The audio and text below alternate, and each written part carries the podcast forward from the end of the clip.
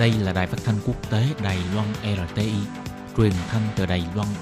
Mời các bạn theo dõi bài chuyên đề hôm nay.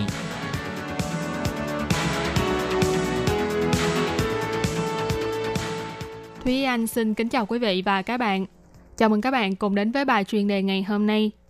Chuyên đề hôm nay có chủ đề là giải ri băng tím dành cho những người cống hiến thầm lặng, giang tay cứu vớt những mảnh đời đau thương.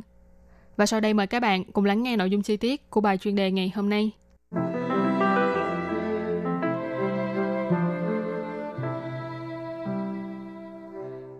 Hàng năm, Bộ Y tế và Phúc lợi Đài Loan đều tổ chức lễ trao giải ri băng tím nhằm biểu dương những người có công trong việc xúc tiến ngăn chặn bạo lực gia đình, xâm hại tình dục trẻ em và bảo vệ trẻ em v.v.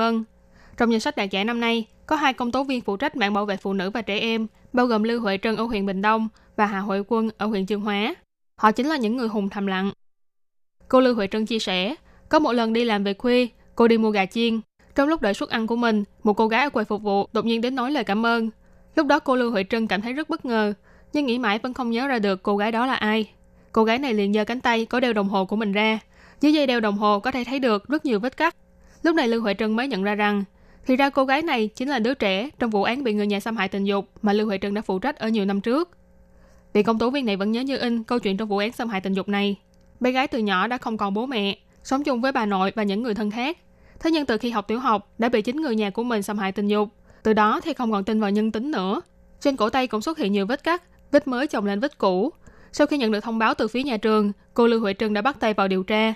Lúc này người bị hại không chịu thổ lộ những gì mà mình đã trải qua. Lưu Huệ Trân và các nhân viên công tác xã hội đã phải không ngừng khuyên nhủ, đối thoại. Cuối cùng cô bé mới chịu mở lòng mình để nói ra sự việc. Cô Lưu Huệ Trân kể lại, bé gái ấy đã cho tôi xem những vết cắt mới chồng lên vết cũ trên cổ tay của mình. Không biết lúc đó đang nghĩ gì mà đột nhiên tôi nói với cô bé rằng, hy vọng lần sau khi gặp lại thì trên tay chỉ có vết cũ, không có vết mới. Chị cảm thấy em nhất định có thể làm được. Hãy tự chăm sóc tốt cho bản thân mình, chăm chỉ học tập. Sau đó thì tòa án ra phán quyết. Các bị cáo lần lượt bị phạt 7 năm, 10 năm và 11 năm tù giam. Lưu Huệ Trân nói, những vụ án như thế này thực ra là chuyện thường ngày đối với những công tố viên phụ trách mạng phụ nữ và trẻ em. Lưu Huệ Trân chia sẻ, để bảo vệ người bị hại, có rất nhiều việc đều không thể nói ra. Cho nên những công tố viên thụ lý vụ án liên quan đến phụ nữ và trẻ em đều là những công tố viên thầm lặng. Và những vụ án mà họ giải quyết đều không nhận được tiếng vỗ tay tán dương nào, dù cho họ có xử lý tốt hay không.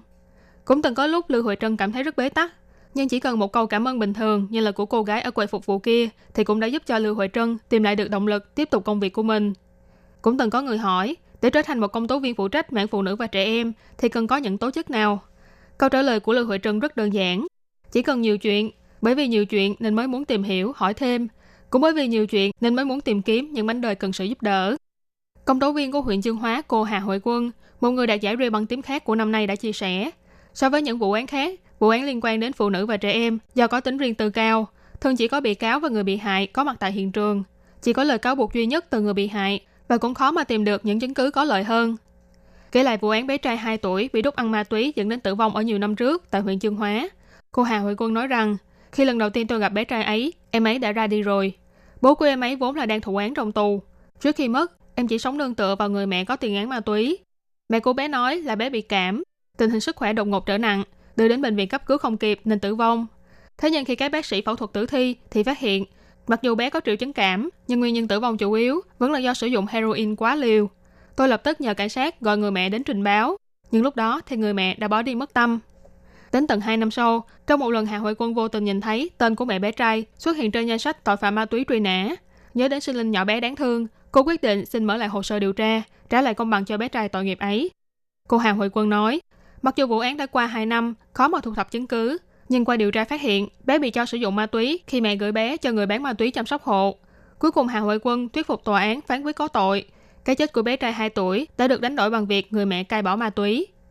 Để cho những việc thương tâm như những vụ án trên không tái diễn, hai công tố viên Hà Huệ Quân và Lưu Huệ Trân đều cho rằng nhất thiết phải tăng cường mạng lưới an ninh xã hội hiện hành, tập hợp sức mạnh từ nhiều phương diện như tư pháp, xã hội, cảnh sát, y tế và giáo dục v.v.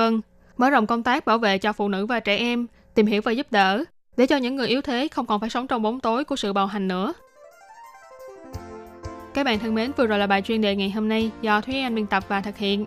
Cảm ơn sự chú ý lắng nghe của quý vị và các bạn.